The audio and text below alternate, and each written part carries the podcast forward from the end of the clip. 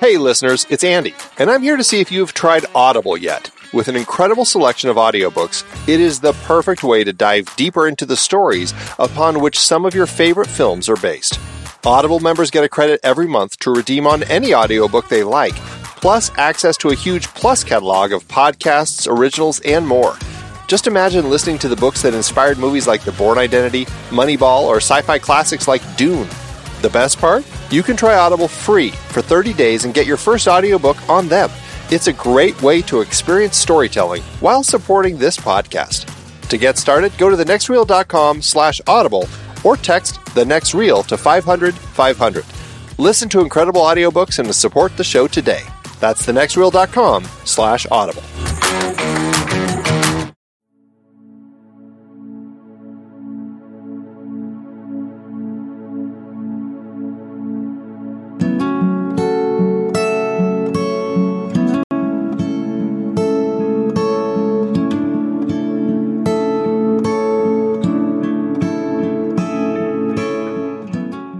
Pete Wright.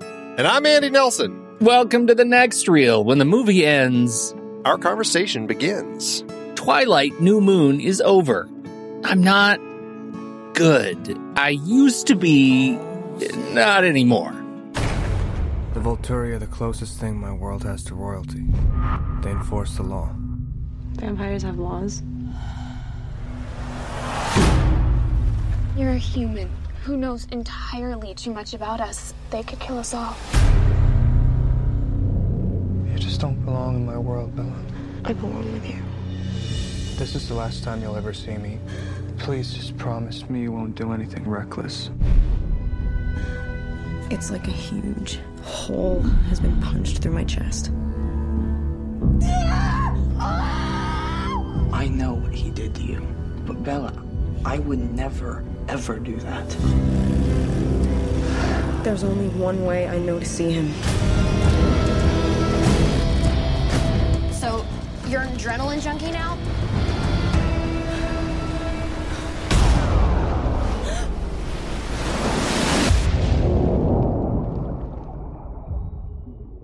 Hi, Andy. Let's talk about Twilight.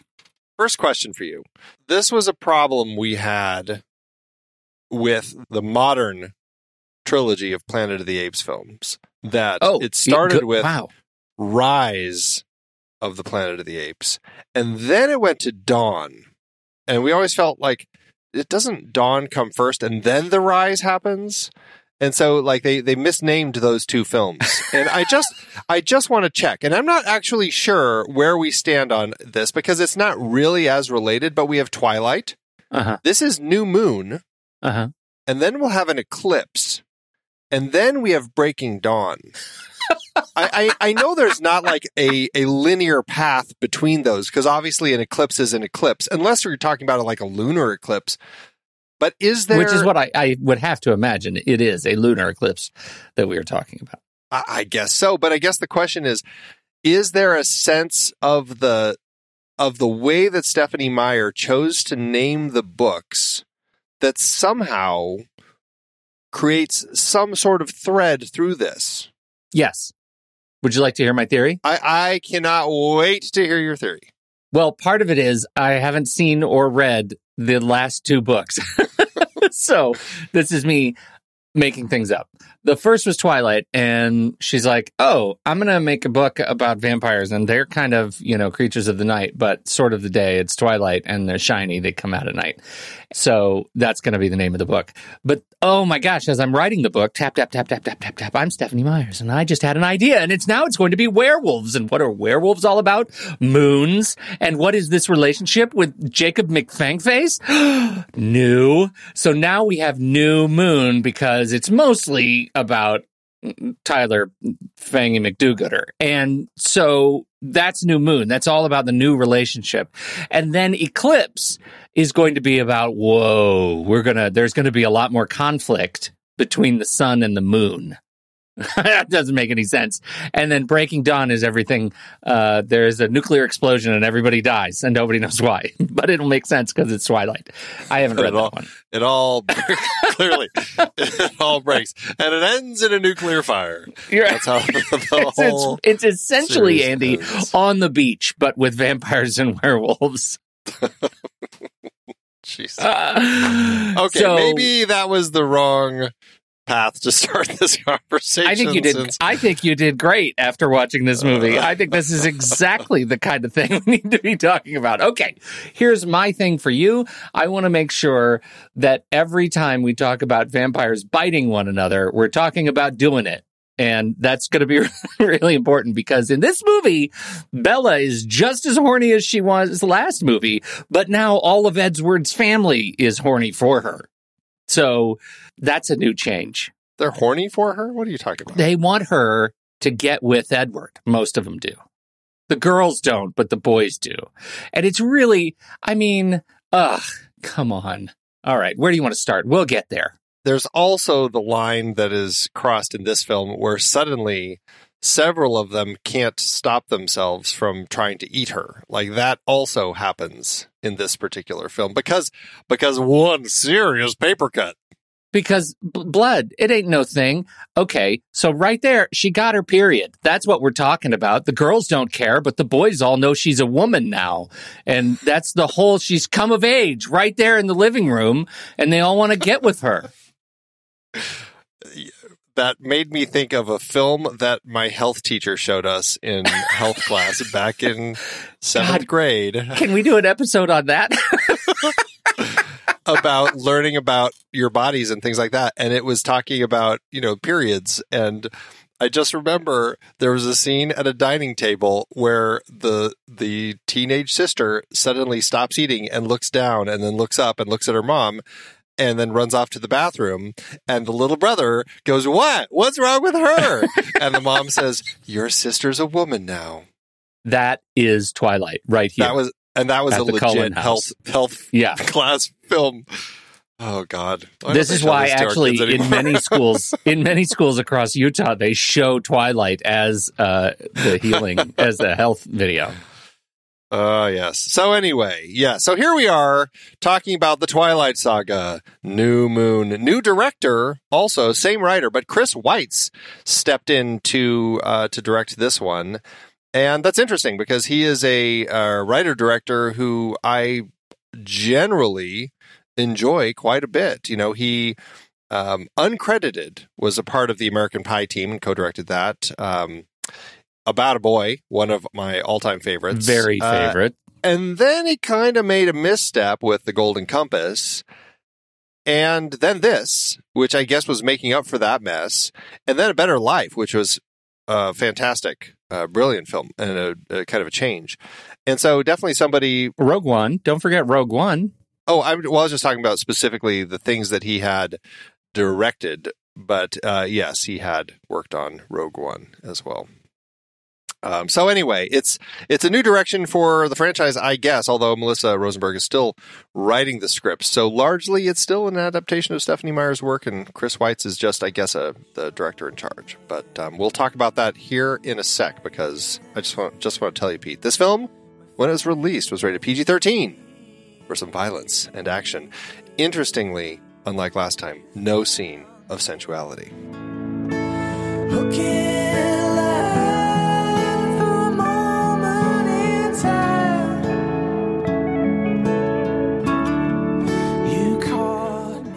Don't worry, there are no scenes of sensuality. it does say and again this is this is you know the the parents guide in imdb under sex and nudity it's listed as mild and it says many kisses between characters many romantic scenes and males are seen shirtless God, nobody owns a shirt in this movie. this is this is a thirsty little movie here pete all these all these men walking around in the pacific northwest with half half dressed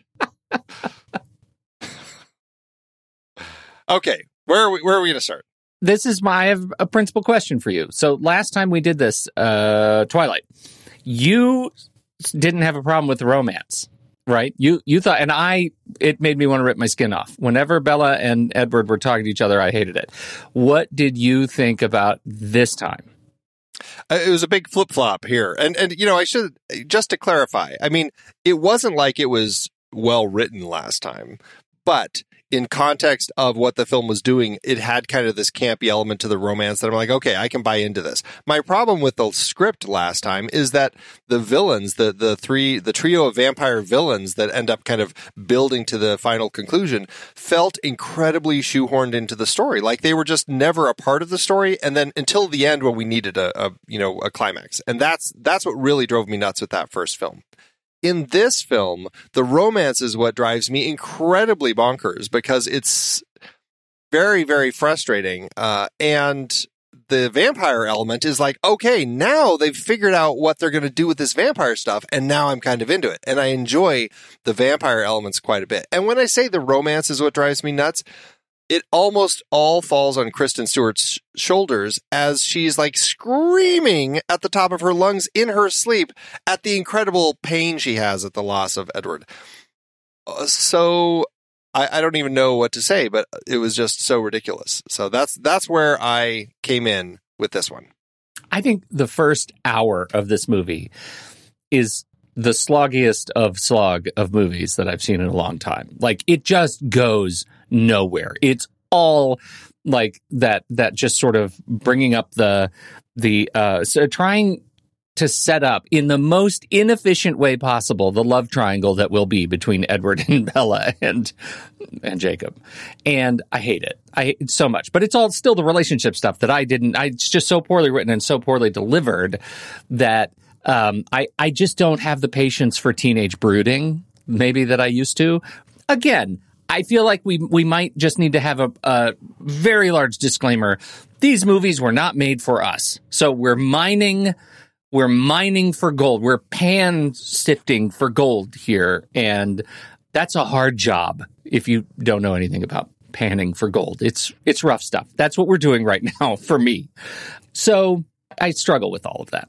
and to that end, I mean, it's it obviously is still designed for the audience that is is um, uh, attracted to it, and obviously they are latching onto it. But I mean, to your point, and I think this is something that we addressed last time with our conversation about Twilight is looking at it. And again, this film only came out 13 years ago, but still, times continue evolving, and there's an element of being this attached to somebody who has broken up with you that that starts feeling a little uh, I don't think it's healthy the way that Stephenie Meyer portrays this attachment that Bella has to Edward and it starts feeling like really like she's not setting a good example for uh, young women who are drawn to somebody who leaves them and because I mean she's she she can't function she's completely uh, you know, unable to handle anything. And to that end, all of her friends drop her. Like, I'm like, this is like a, a very uh, an unhealthy portrayal of lost romance and just kind of the way that a, a young woman or a young man, whoever it is, when somebody uh, dumps you and leaves you, um, you know, that you were really in love with, how to handle it. Nobody is there for her. She doesn't know what to do and uh, you know it just it I, I found that to be one of the issues that I really had with it is that I just don't feel like Stephenie Meyer. And again, she's writing this pulpy romance sort of thing, but still in context of something that, you know, young people are reading, I just, I feel that it is not a great portrayal of healthy relationship or a healthy breakup. I would just amplify that. There are a number of sequences and, and pairings in this movie that are incredibly trou- troublesome around partner abuse. That like there are pieces where um, Edward or and or Jacob are literally saying to her, "If I you got to get away from me because I might bite you or hurt you," and she says, "I don't care. I'm." I'm here. I'm here for you because codependence. And he says, okay, but then if I bite you or hurt you, it's your fault. Like you're asking for it and I just can't control my rage. And then we have an entire character, Emily, who is an abuse survivor and she is there making muffins for the rest of the abusers in this like cult of wolves and i could not like i couldn't wrap my hand around what i was my head around what i was seeing like this was sold as like action drama romance for teens. And I, I feel like the message is just wrong throughout, just wrong. So didn't care for that. There's a lot of struggle with all of that. The fact that she sticks around and um, the the references it has to kind of uh, being there for somebody who is your abuser. And it's interesting because when you look at the fact that this series inspired the Fifty Shades of Grey books as kind of fanfic to kind of come off of it, you can Yeah. see that. You can see why somebody who's you know looking at this sort of relationship all of a sudden is just like, oh yeah, I, I'm going to write a whole thing about that. Yeah. Uh, and so yeah, it's interesting Really struggle with that. just as a follow up, uh, I did find a note from Stephenie Meyer talking about the title "New Moon" because I, you know, a new moon means no moon, right? It's we don't see the moon at all. And she said, as it reflected the mood of the sequel, she titled it "New Moon," quote, "The darkest kind of night, a night with no moon." End quote, to refer to the darkest period of Bella's life. So that is where we are right now, the darkest period of Bella's life. So Stephenie Meyer didn't even understand the werewolf connection to moons. She forgot it. Yeah, apparently. Well, to be fair, like everything else, like the lore in this thing is all changed, right? We have sprinkly, Exactly. shiny Christmas ornament vampires, and now we have werewolves who just change when they get mad, uh, or by choice. Uh, or when they're hunting vampires, but they have nothing to do with moons. And also, they're not really werewolves; they're wolves. They're dire wolves, and I guess I've always imagined that if you're a werewolf, there is a cross between sort of the humanity and the like. You're a monster. You're a, a mashup. You're a mashup of man wolf. And in this one, they just turn into wolves. Well, so do a lot of werewolves in various stories. I mean, it really kind of just depends on the the nature of the werewolf story that you're looking at. You know, I mean, it's I mean, if you're thinking of like the Wolfman, sure, but I mean, I think there are versions where it, it they just kind of become a wolf Yeah. creature. You know, and Well, creature, that's the important point. yeah, but I I mean, these are massive. So I mean, there there's something to that. I don't know where they're getting all the extra bulk when they transform. I mean, they're like monstrous wolves. I mean, it's ridiculous how large they are. Not only that, but Andy, did you at once ever consider that that that they're facing kind of the the Hulk problem, like the superhero problem, that the woods are littered with shredded jean shorts? he leaps over her, his clothes completely tear to pieces. I'm like, okay, so now there's a naked Jacob running or you out there somewhere who has to get home too. That's the other thing.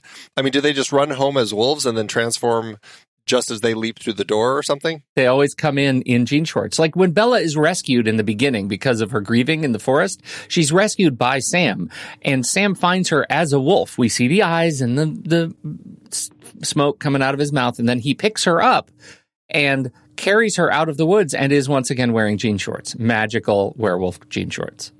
Because carrying her out of the woods naked would have been less weird, I guess.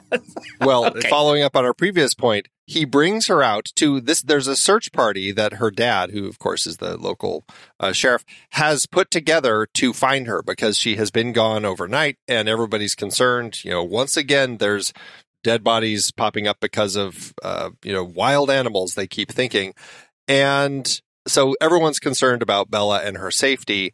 And then this half naked guy walks out of the woods with her, carrying her unconscious to her father, who doesn't say, What the hell are you doing with my daughter? or anything like that. It's just, Oh, thank you so much. It's like, dude, I would be pretty skeptical of the situation that had just happened if a half naked man walked out of the woods carrying my unconscious daughter. I'd be like, What the hell were you just doing with my child?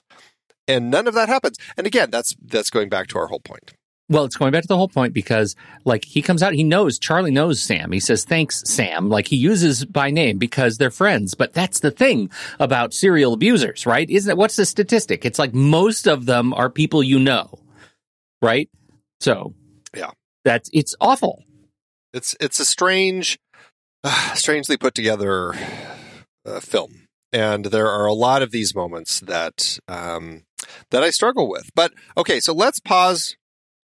Obviously, Bella is pining for Edward, who has left her now, and the whole family has left town. They've they've hit that point where Carlisle feels they've stayed too long.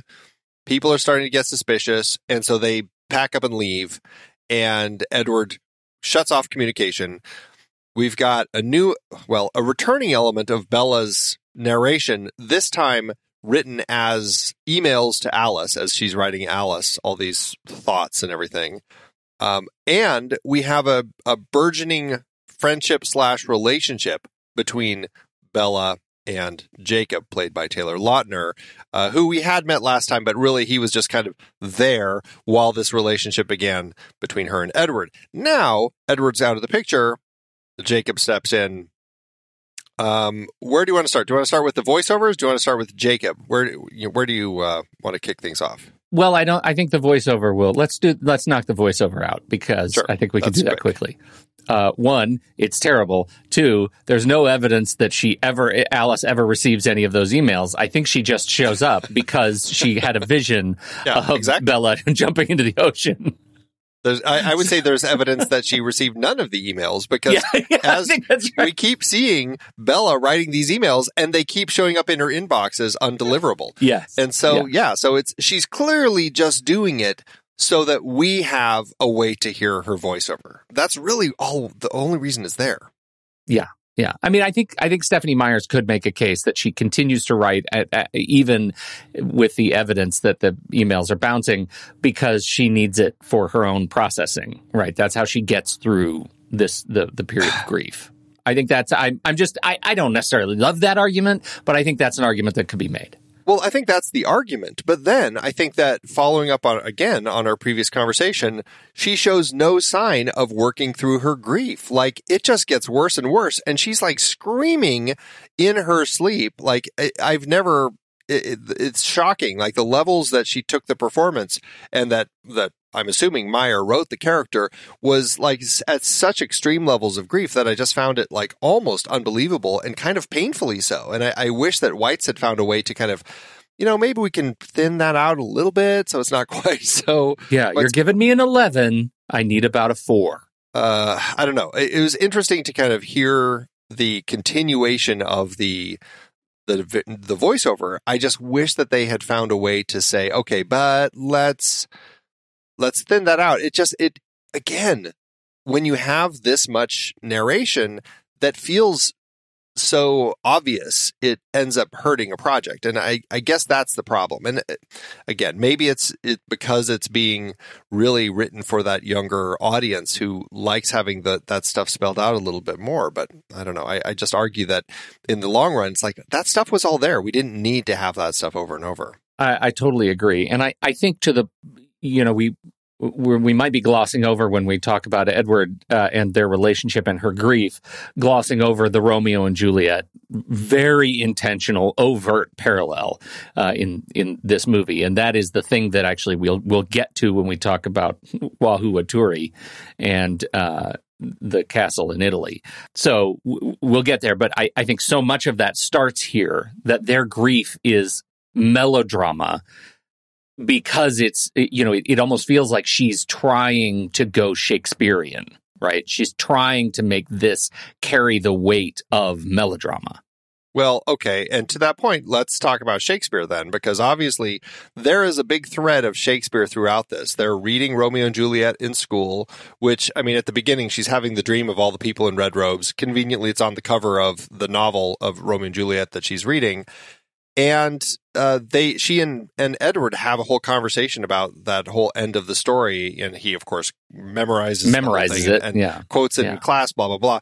But the story, I, I felt like Stephenie Meyer was trying to do something on a Shakespeare level with her romance between these two characters. And I mean, the whole thing with the, the lovers and they both try to commit suicide in some fashion, which is similar to the book Romeo and Juliet, where they do commit suicide. Well, and so it's that's a very much a nature of the teen love in the book, and so I can I, I was like, okay, well, she was trying to do something. I don't think she necessarily did a great job with it, but it is there, I guess. She's in a crazy state, right? We know she's a crazy state, but she's a kid, right? She's 18.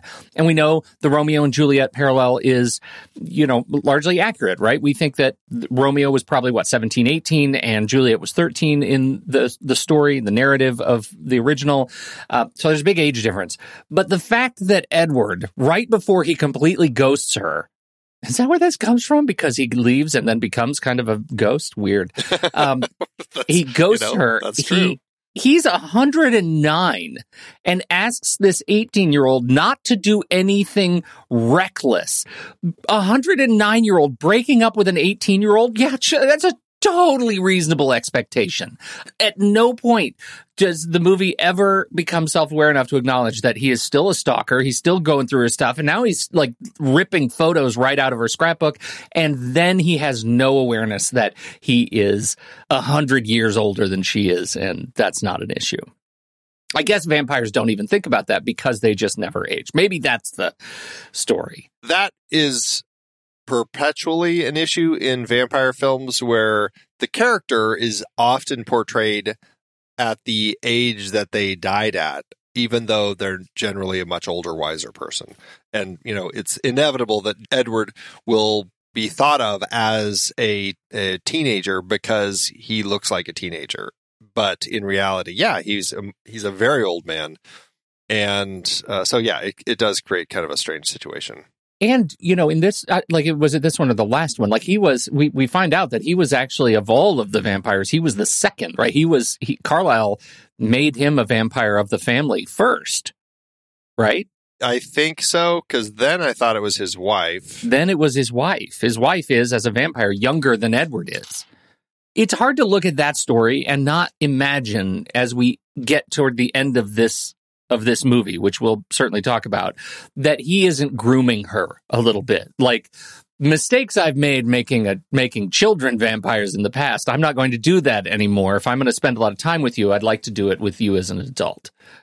so I'm not going to change you until you're an adult. All of that is to say he's in the story, but not much. Like all of this stuff happens fairly early on, all this Romeo and Juliet stuff and everything. And then he's, because of this accident at their house, they come over for her birthday celebration and they're giving her presents and she gets a paper cut. And, uh, you know, Sterry McPainface uh, can't hold himself back and charges her. And of course, Edward hurls her backward Yes. in surely what would be an accident that would you know incredibly injure somebody i mean granted it does shatter a vase on her arm which makes even more blood. And of course then everybody wants to eat her even alice who says i can't help you. And except for carlisle who is the one sane person who's learned how to control himself and he takes her and heals her and that's kind of the point where the family's like, we got to leave. Edward's like, I can't do this anymore. And they disappear. And, and from that point forward, they're gone out of the story, except Edward, who pops in, as you kind of alluded to, this kind of ghost figure who's, uh, it's almost like a Jiminy Cricket sort of thing. Like it's, it's a strange way for a boyfriend to appear. And so she's doing these very reckless things just to get his ghost presence to appear and reprimand her, I guess, is kind of the way that I read it. Like, how how could you do that? Don't do that. Keep stay safe. I, I have a question about this. Alice is the one that can that can read the thoughts and and see visions, right? She see the future. Edward is based on the lore set up in the last movie, completely impervious to to her. Like he can't read her thoughts at all. Right? That's that was the gambit. Each vampire seems to have their own power. That's another thing. They're all superheroes also because Edward can read minds, Alice can see the future, and I can't remember who else we've learned from the family, except then we find out at the Volturi that a little Dakota Fanning can cause pain. So- Yeah, well, can't can't what's his name Mc, McPain face? He can do something about like emotional regulation or something. Oh, they made right. a comment about that in the hallway. Yes. I don't Right. understand what that power is, but, but again, he can no he can make her do it. So Yeah. he is one of the few, if not the only one, who can affect somebody's emotions because he um, somehow manipulated her emotions to feel extra lovey dovey or something. I can't remember exactly, but there was that moment. You're right. that was a weird scene. But what we have in this sequence is Edward somehow. It- Well, the question I guess I have is: Is Edward communicating with her somehow? Which seems like it would be impossible because of the rules set up by the Afangers as the Cullens. But is he communicating with her, or is she just seeing visions of what he would say if he were there? it seemed to me the way that it's played in the film. I read it like he's he still is watching her from afar and reacting to the things that she's doing. But maybe that's just maybe I'm reading it incorrectly because now that I think about it, he he hadn't seen any of that stuff that she had done. He only thought that she had killed herself because of Alice's vision, right? Mm-hmm. Okay, so then yeah, so then maybe they are just in in her head. Well, Alice didn't tell Edward, right? It was because of the phone call. That was the big Romeo and Juliet twist that that that Jacob answered the phone and said, "Oh, Charlie's preparing for a funeral," and Edward assumed it was for Bella jumping off the cliff. But that's because Alice had told him, oh, right, right, so right. he That's how he knew there was a yeah. so he called okay. to check. Right. Yeah. Right. So yeah, so all of that stuff then yeah, so I think that we just answered that. So it's all in her head for some reason. I'm I'm not exactly sure why she's seeing those visions of him. Yeah, because if he's watching her, then there has to be some sort of two way thing going on. Like she has to be sending some like, "Oh, now I'm jumping off a cliff." But he didn't see that because Alice had to tell her. But did did she say, "Okay, now I'm recklessly riding a motorcycle"? Well, in the book, uh, you know, this was a change that was made. It was just his voice in her head. And I, I don't know if that would have been any better. They just decided to make it visual, but it, it just, either way, it weirdly makes it seem like there is this psychic connection, which then later they pretty much dismiss. No, there Right. not a psychic connection. So I guess it is just, I guess it has to just be her picturing him trying to protect her. Yeah. But it's weird because she keeps doing it because for her, it's the only way to kind of have those moments with him anymore.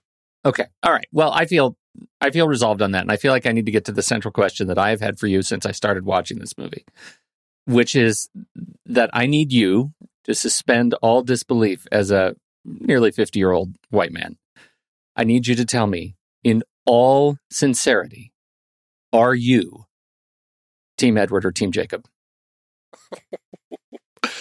Okay, well, I this is this is probably the the right film to ask fairly before things get a little more complicated because in the first film we had Bella hanging out and falling for Edward and now he's gone and now we get Bella hanging out and falling for Jacob.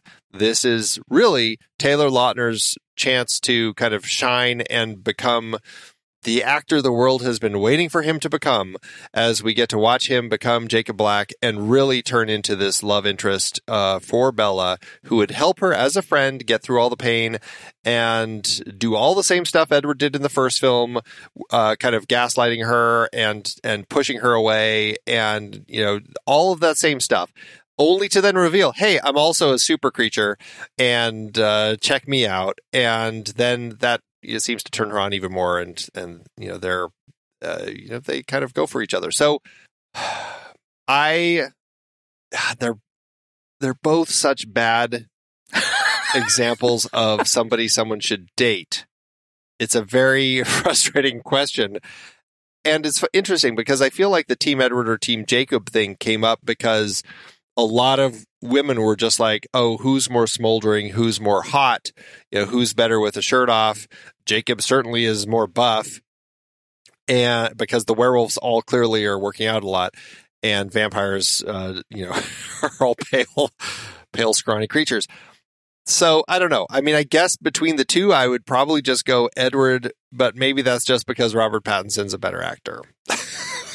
No, I don't think it is, and I'm fair. I am I am also Team Edward, and it's because like what we find is where I get the and the book the way I understand it is the book paints uh, this as a massive like transformation for Jacob, and between the two movies we get that transformation that he goes from kind of the little guy to this mm, you know massive buff like heartthrob, and that's that is in, intentional eh, to the point where throughout the movie, as I understand it, they tailored all of his t-shirts to be smaller from scene to scene to make him look more buff, like he and put lifts in his shoes so he would be much taller than Bella at any given moment. And so I think they did a good job of portraying him in that transformation. And in the beginning with the montage of the motorcycles and "Eh, so boring. Oh God, it was so boring, Andy. But he was painted as the nice guy, like he was the sweet alternative to brooding Edward. And yet, his transformation led to what we discover is he's part of this group of serial abusers and bad guys, even though they have good intentions on the outside. Like that doesn't make it right. I think I am 100% Team Edward on this. Yeah. No, I'm 17 again, and I'm Team Edward. okay. There we are. There you have it, folks. Also, because I would what like would you? Cho- I guess the other side of this is if you had to choose one of these curses to live with, werewolf or vampire, which would you choose? If you have to live with it, where you aren't becoming one of them. I mean, the, at least in the vampire world of things, you could become one to officially join them. In the werewolf one, you're kind of like Sam's wife, who's just like, I'm going to be with you, but uh, I'm going to make sure that I'm not around you when you get angry because you're going to slash my face. And and never have a chance to actually become one. And uh, the interesting thing is, like you know, in the lore, like even all of these people in the Quileute tribe, they're not all werewolves. It's just something that is kind of They have to have the gene. it's just yeah, it's a gene that's kind of passed, and it seems to be sporadic. Like I think we only really see four. Is that right? It's like Sam, Jacob, and then is it like Quill and Embry? Is that it? Maybe Paul also. Yeah, I think there's four plus plus then Jacob becomes plus one, so- Jacob, right? and so it's not a lot. So yeah, I, I, I guess I'd feel safer with the vampires. I would absolutely choose vampire. I mean, a hundred percent, anytime. I between vampire werewolf because I think the mindlessness of the werewolf, like according to the lore, would be a that would be very frustrating. I don't like the idea of waking up and not knowing where I am, naked in well, I guess in only jean shorts uh, in the woods. Well, that's if you are one. Otherwise, you don't want, like the idea of waking up to your partner deciding, "Hey, you know what? I just woke up and I'm angry and I'm hungry and I'm just going to eat you because my brain doesn't dream." function like a yeah, my brain doesn't function when I uh, transform." And that is the danger of the werewolves. Right, right. I can get with that. But I do like the like this is one thing that I I did enjoy with the film is that okay, Jacob is the only person who seems to realize she needs something. And Mhm. like it was crazy like when she goes out with um uh, Anna Kendrick's character, and she, I mean, again, yes, Bella makes a really stupid decision to go out on the motorbikes, whatever, but still, Anna Kendrick, I'm like, she's not really a good friend who's there for her friend in her time of need, you know, and so that was really frustrating with the friends in the film. I was glad to at least see, okay, at least Jacob is there. And so I enjoyed the building friendship that we had between Jacob and Bella. And of course, then it goes into all the nonsense with the werewolves and all that sort of stuff. But I was like, okay, at least they're doing something there for her. Well, okay. So we need to come to terms with the whole relationship bit because the way the way I heard you paint it was that all of her friends dumped her.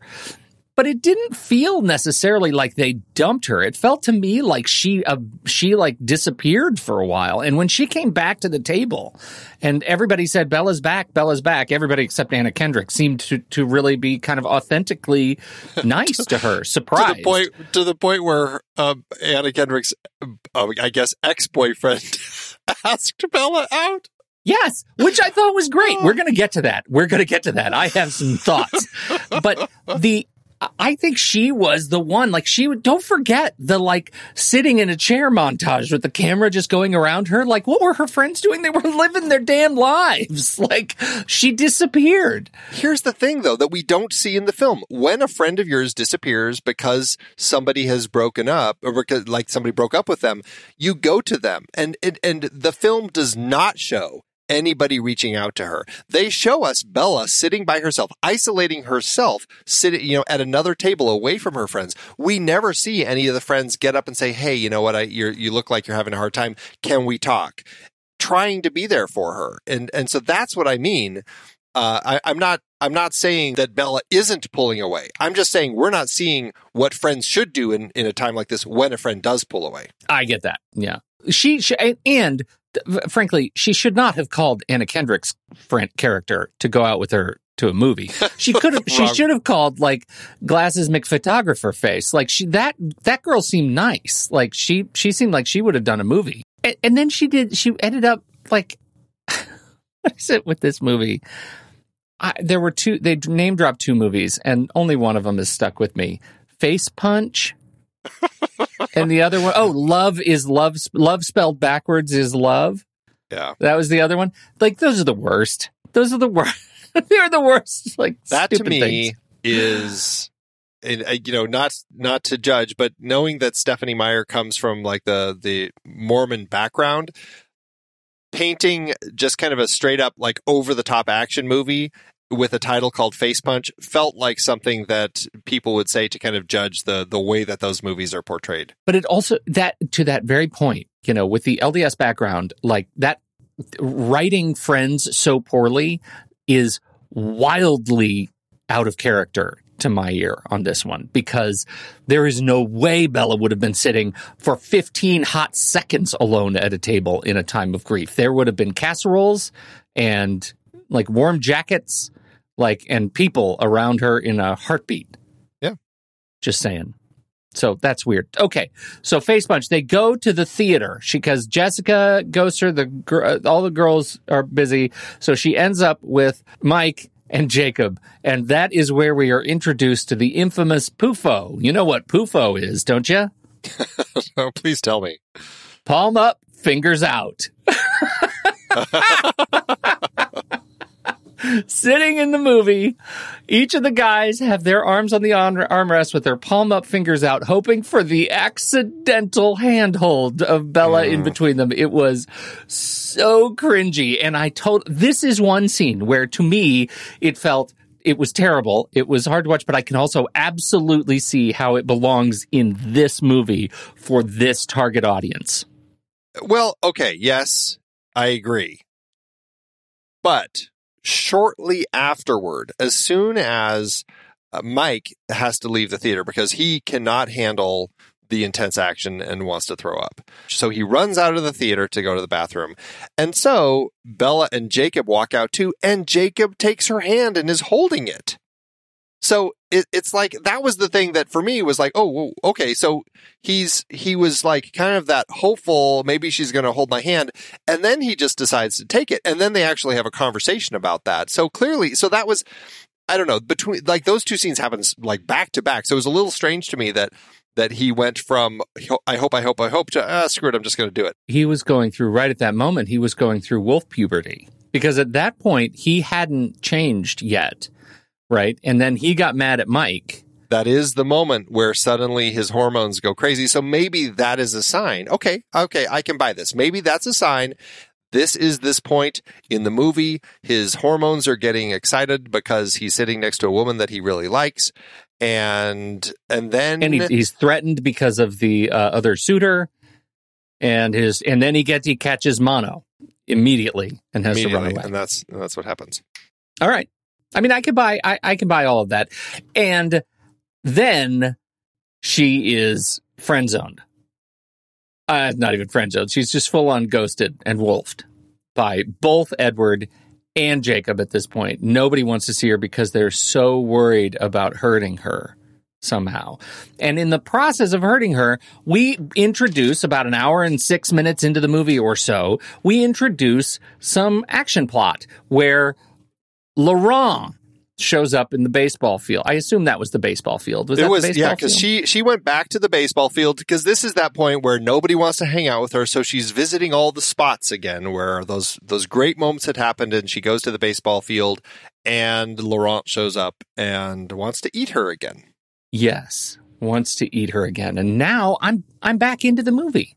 I like it when people start wanting to eat each other. This starts working better for me because I felt like we hit this point where Stephenie Meyer realized she needed to build a bigger world. You can't just have these villains kind of show up halfway through the movie and suddenly become the threat for the end of it. Granted, it's exactly what happens again in this film, but but now she's actually doing something more with it. And so now we've got okay, so Laurent is a threat, the werewolves save her, and we start learning this story about this whole thing where she tries to commit suicide. Well, she doesn't try committing suicide as she says. She jumps off a cliff into the water because she wants Edward to see her again. She wants to have that whatever sort of psychic connection. Jacob saves her without realizing it. Nobody realizes that they actually save her from Victoria, who happens to also be swimming, uh, which is kind of funny. And then because of that, that's where we set up Edward thinks that she killed herself, so wants to now go to the Volturi over in Italy in this fantastic castle that Michael Sheen and all his buddies have and get them to agree that he should end his life because this is the whole Romeo and Juliet thing. And so, yeah, so now we're getting into more story. We're getting Laurent, we're getting Victoria, we're getting the Volturi. And the story kind of shifts and we get a we get things that are bigger and more fanciful sort of gets to a question we had last time, which was uh, about the lore. Uh, are most vampires nomadic or do they settle down like the Cullens? Now we're going to a castle of vampire royalty. It seems like they're very settled. Um, so th- we we're introduced to this this bit of sophistication. It feels very. Um, uh, it it just feels like more substantial uh, in, in, terms of building the the hierarchy and and the culture of the vampires. And I like that stuff. I like it. I was a big fan of Lestat. Like talk about romance novel, vampire romance novels. I read the hell out of that book. Uh, Interview with the Vampire and the Vampire Lestat. Like I thought uh, I thought those were really fun, and they were just as campy and and just written for older people. And need we remind our listeners that we covered the entire Underworld franchise. Yeah, right. Which it's like also we're not vampire, royalty, werewolves, all that stuff. Yeah, it's a really good point. That's a, that's why this all feels like home territory to me. Like we we've been here before. It's okay. I like this stuff. Did I like the fact that well, I you know, the Edward wants to kill himself by exposing himself, and I mean literally opening his shirt in public and showing off his inner shiny uh, to the public and then getting his arms and head ripped off by vampires. Like, did I love that? I'm not sure I loved that. I don't think that was what he wanted from the vampires. I, I, think the fact that Aro, Michael Sheen's character, says no is the reason that he decides to go that route, as opposed to what were they going to do otherwise? Just rip his head and arms off. Well, right, but they and, and burn him, but they weren't. Yeah. But it didn't involve him exposing himself to the public, which was right the, the big sin right. for a vampire to do. Right, that was the big vampire sin. That was that was sort of set up. Okay. I, I mean, I don't know. Did it work for you? It all felt a little bit flimsy, but I like so much Michael Sheen and all three of these. And uh, what's her name? Uh, was that a Fanning? Dakota Fanning. Uh, was one of the young Fannings. Like, I just really enjoy the look and the move and the sophistication of these vampires and the I thought all of that just just sort of worked for me. I I like the but I've already told you I'm team vampire. I don't want to be running around camping in the woods. Naked. I want a castle. I, yeah, uh, what Stephenie Meyer and then the filmmakers are doing is they are starting to set things up for a bigger world. And and I like that. I like that we're now getting okay, so because we had a hint of something in the last film about oh we we're going to be judged if we keep a human as a friend or whatever. And so here we see what that meant. Like oh there's this group the Volturi. They actually are kind of the the government for the vampires, you know, the leadership, and we have to follow their rules. And so that's kind of an interesting thing that's getting set up here. Now, do I buy that they have this elaborate castle in this little town in Italy and that they walk tourists through apparently on a regular basis uh, to just eat them all? Like, I'm like, that seems like a large group of tourists to be disappearing regularly for them to do. Which that was amazing. That was amazing how fast that scene happened.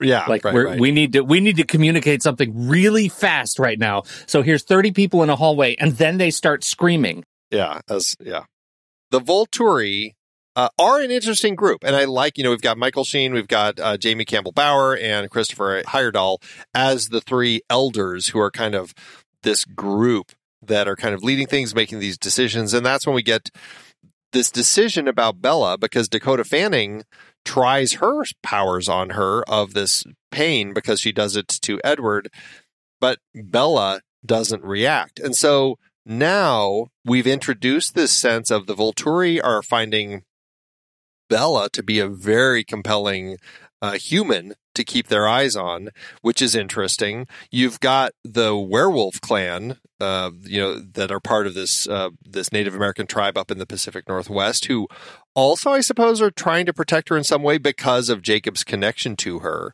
And then at the end, you get this moment where it where it inevitably was going to have to build in a romance that you know it's written by an, uh, a Mormon person and it's very important before anything happens that they get married. And so at the end of the film, of course, you have Edward asking Bella to marry her. You know, I will say though, okay, so that's the story. Chris Weitz directed this, and you brought up the moment where she's sitting in the chair and the camera's spinning around her. There were some moments in the film that I'm like, okay, Chris Weitz is doing some interesting moments with his direction here, like where he had that little montage of months passing as we're just watching Bella sitting in the chair. There were also some clever edits that I caught where um, as something is happening, the camera follows an actor over to one side of the screen. And when the actor comes back to the other side of the screen, things have changed and we're now in a new scene. Like he was really trying to play with time in the way that he was crafting the story. Did you like the way that Weitz was uh, kind of playing with that in, in his direction? I did, and how quickly they got us from the United States to Italy. Right, the the airplane shot. The plane takes off. They follow the plane over, and then it lands, and they're in Italy. I thought those those kinds of things were really great.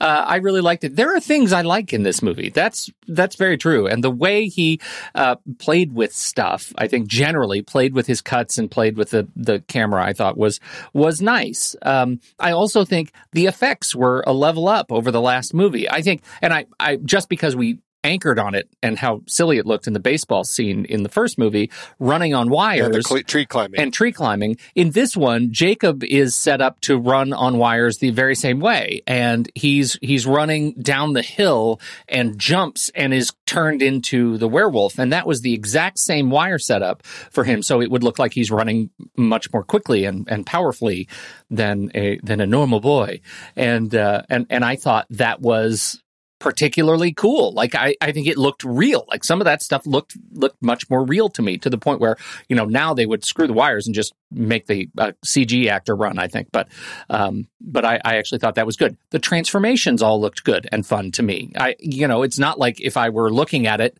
Um, would I not know that those were CG wolves? But they looked real enough that I was in it for the wolves. Uh, so none of that actually gave me pause the fights, uh, the the wire scenes in the the fights in the uh, uh, in the the castle at the end, I thought were really good. I like the big broody guy at, at the end. He was, the, uh, you know, smashing smashing marble and destroying this castle. Like, come on, guys, that's going to take you know centuries to rebuild.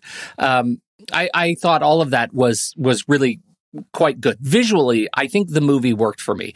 I, I I also think you know Weitz was able to evolve the look of the film in in a way that you know was anchored in the original film, but not quite so gray. My sense, especially when she starts hanging out with Jacob, that it really turns into a lot of earth tones and it feels like the, the nature is really emphasized and i felt like the green like in the forests and stuff were just lush like it really looked much much healthier, less less gloomy and rainy. Like it just it felt like that was a sign of kind of the werewolf side of the story is that it's kind of more connected to the earth. And so it felt the color tone felt a little more alive on that front. And then you get to the end and things really pop because of the reds and the, the, the whole Italy side of things. So yeah. I felt I, I it wasn't really explored in the last one because the werewolf story really wasn't there. But the vampire story definitely kept it gloomier and grayer. And now I think we're getting getting. Uh, it'll be interesting to see as things go. Like, does does the vampire stuff stay kind of that gloomy blue gray? The werewolf stuff kind of the greenish browns, and then the Volturi stuff kind of the the reds. I'll be curious to see how they continue with that. Yeah, me too, for sure. One thing that did change along with the director is the composer. Now it's Alexandre Desplat who composed the, the music for this film. And, but what I like about this, and this is something that really frustrated me with the Harry Potter films, is that the composers there didn't necessarily feel the need to kind of continue the themes that had been explored other than Hedwig, Hedwig's theme, which is always there. But I felt like Desplat took what Carter Burwell had done with the first film and continued it and evolved it in some really nice ways. I just love the score for this film. It's just it's just the music is just beautiful. Yeah, I thought so too. I, I absolutely agree with the music. At the the just the the entire soundscape, the soundtrack, the songs that they were listening to felt, you know, I, honestly they felt very Pacific Northwest, uh, and and so I I really liked that um, uh, that general tone. The location has changed uh, for Forks. They're now in Canada, uh, in addition to um, Montepulciano, Siena, Tuscany, for the final scene. But they've moved Forks to BC, uh, Vancouver Island, and a lot of the location stuff that they had done in and around Portland, around um, My Fair City.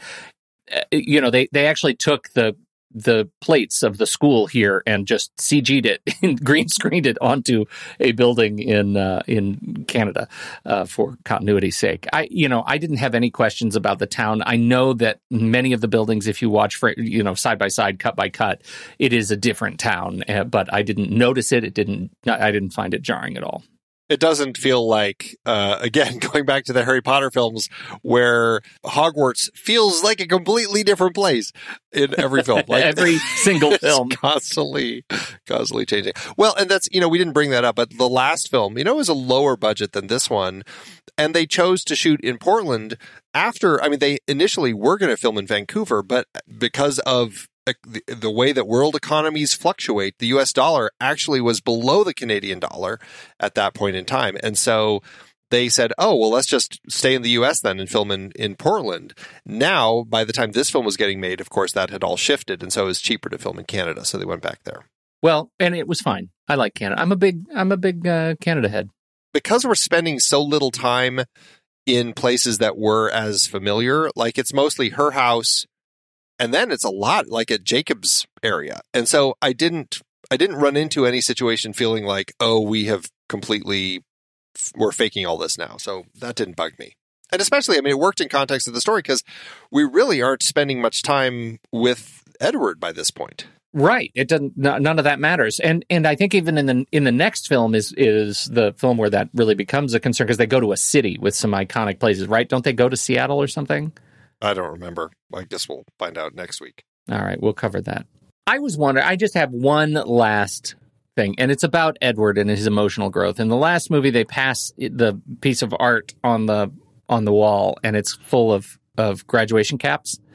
Uh, over the years, because Edward spends all his time graduating from high school, and I wonder if that's because that's why he's kind of an emotional idiot. Like, i- i- is it is it just because he's only hanging around mostly with high school students all the time? It's funny because he's an age where he could also look like a really young looking college student. So he could have continued his education a little bit.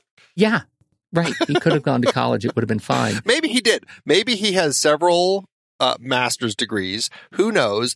But he's realized, you know, this learning stuff is just too hard. Can I just stick in the high school now because it's just easier to get through? Right. And what is he? I mean, he probably he doesn't look like a freshman. You think he just transfers in as a junior, does two years, and then they leave? It seemed like they were here for longer than that. Because Carlisle is the one who said he's the one people were starting to notice. I did make that note, blaming it on Carlisle that he's the one they're supposed to notice. That notice, like, has he not met Paul Rudd? Come on, like Carlisle could get away with it. I would have much more of a question about all of the younger vampires. Yeah. So Yeah. Yeah. They should easily have gone off to college. yeah, all right, all right. Yeah. I guess I'm done. All right. Well, we will be right back. But first, our credits.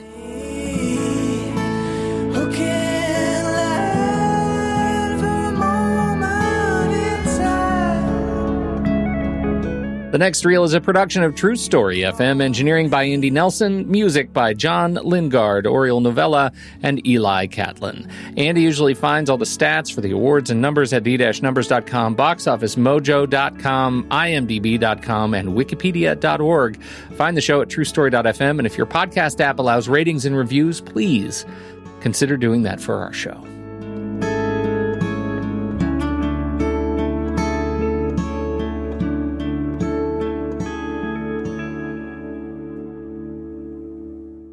All right, Andy, how to do at award season? That did well for itself. 20 wins with 24 other nominations. It uh, was nominated for Best Horror Film at the Saturn Awards, but lost to Drag Me to Hell, which absolutely is the better film. And because it's a horror film, Andy. and Taylor Lautner was nominated for Best Performance by a Younger Actor, but lost to Saoirse Ronan for The Lovely Bones.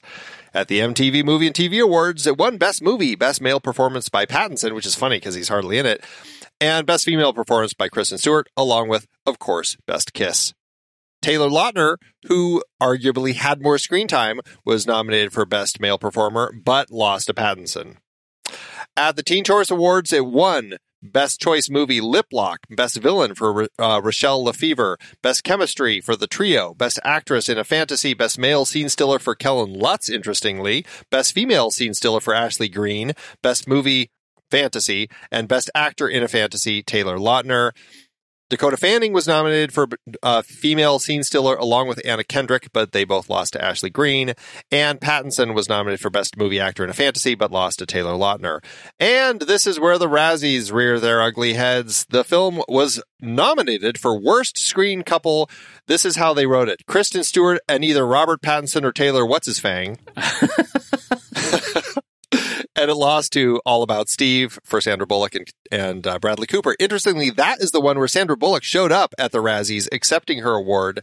The same year, she also won for The Blind Side. Uh, Robert Pattinson was nominated for Worst Supporting Actor, but lost to Billy Ray Cyrus in Hannah Montana the movie. the film was nominated for Worst Remake, Ripoff, or Sequel, but lost to Land of the Lost, which I will say is the better choice in this case. That oh my gosh. And it was nominated for worst screenplay but lost to Transformers Revenge of the Fallen. So there you go. All right, how to do at the box office.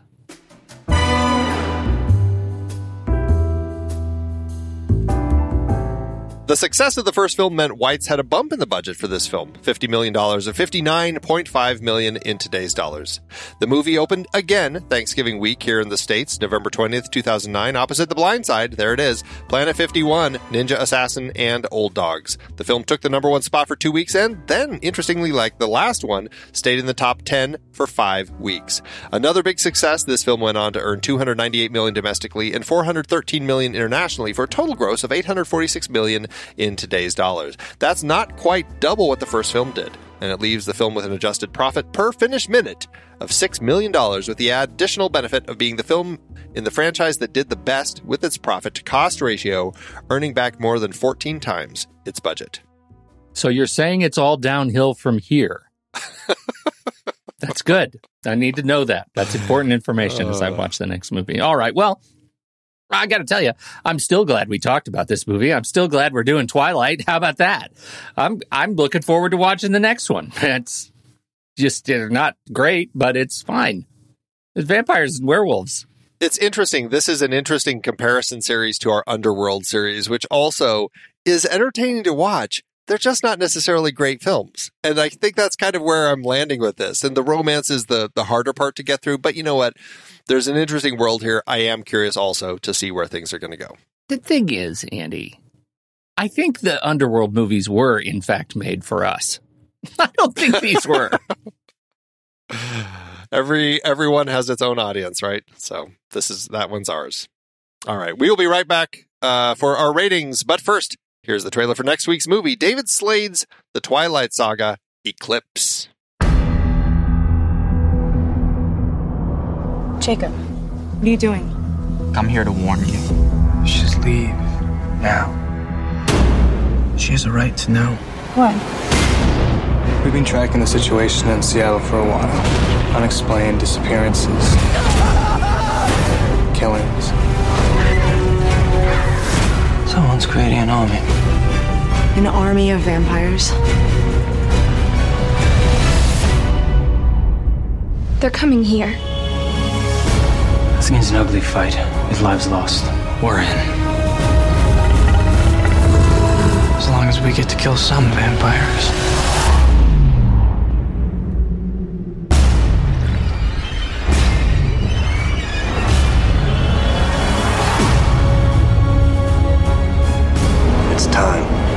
Yes, it is.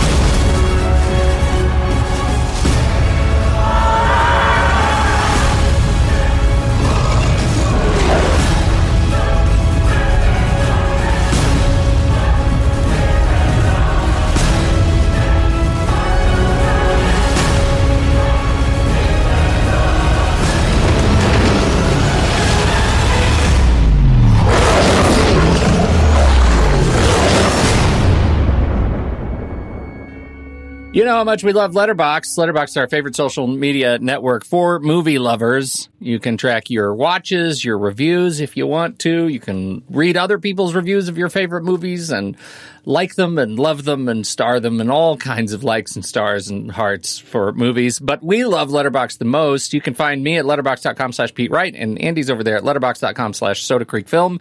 And we are on Letterboxd at letterboxd.com slash the next reel. Make sure to get over there and follow us. And if you fall in love with Letterboxd like we have, all you need to do is use the discount code NEXTREEL at checkout. You can upgrade to a patron or pro membership and you'll get 20% off. This works for renewals as well. Andy, what are you going to do for your review? Last week, I think we both landed on two stars and a heart for Twilight. This one, I am going to go down to one and a half. I, I feel like I have more issues with it, even though I I still am going to give it a heart because it still is entertaining in a kind of a terrible way. So one and a half with a heart. I think you and I are uh, probably of the same mind, and it's going to manifest differently because my uh, rules no have stars. Oh, I am going to go stick with two stars, but in order to capture that same je ne sais quoi that you talk about, I'm not going to give it a heart. It's two Oh, stars, okay. no heart, uh, with your one and a half star with a heart. All right. Well, that's going to give it one and three quarters as an average between the two of us, which will round up to a two and a heart over on Letterboxd. As Pete said, don't forget to visit thenextreel.com slash letterboxd to get your patron or pro membership, and it works for renewals as well. So, what did you think about the Twilight Saga New Moon? We would love to know. Hop into the Show Talk channel over in a Discord community where we will be talking about it this week. When the movie ends, Our conversation begins.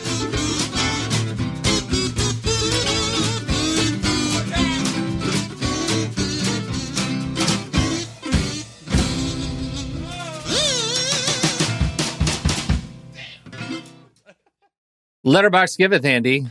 As Letterboxd always doeth. unprecedented. You have assigned me a Letterboxd review. I have not even read it yet. I have it up on my screen. I'm not looking at it. See, I'm staring longingly into the middle distance, like Edward. Uh, would you? Do you think I should go first, or should you go first? Why don't you take it first? Okay, this is one star by Shay. Yeah, Bella might have been in love with both Edward and Jacob, but who was she emailing the entire time about how her life was going despite of not getting a response? Alice, who gifted Bella her dress for her birthday. Alice, who's always out there to support Bella. Alice, who stormed to Bella's house after she went cliff jumping, cliff jumping because she thought Bella was going to kill herself. Alice. Uh huh. That is very telling. All right. Well, and I've got a two star by Owen who says, Why was Bella so torn between Edward and Jacob when Alice was literally right there? Clearly, you know, I would you- imagine in the world of fanfic, there's probably a whole thread. Oh, of Bella, Alice. Is it Yeah, is it Alla or Bellis? Is Oh, that their ship name? Neither of those. Neither of Oh, those. come That on. Just, then you come up with work. one. that didn't work at all. Isabella's? Do you say Jacob or or or, or Beckham? it's definitely Beckham. Bedward? Bedward. Edda? oh God! Now we're just making up SpongeBob characters. terrible. Terrible. Ah, thanks, Letterboxd.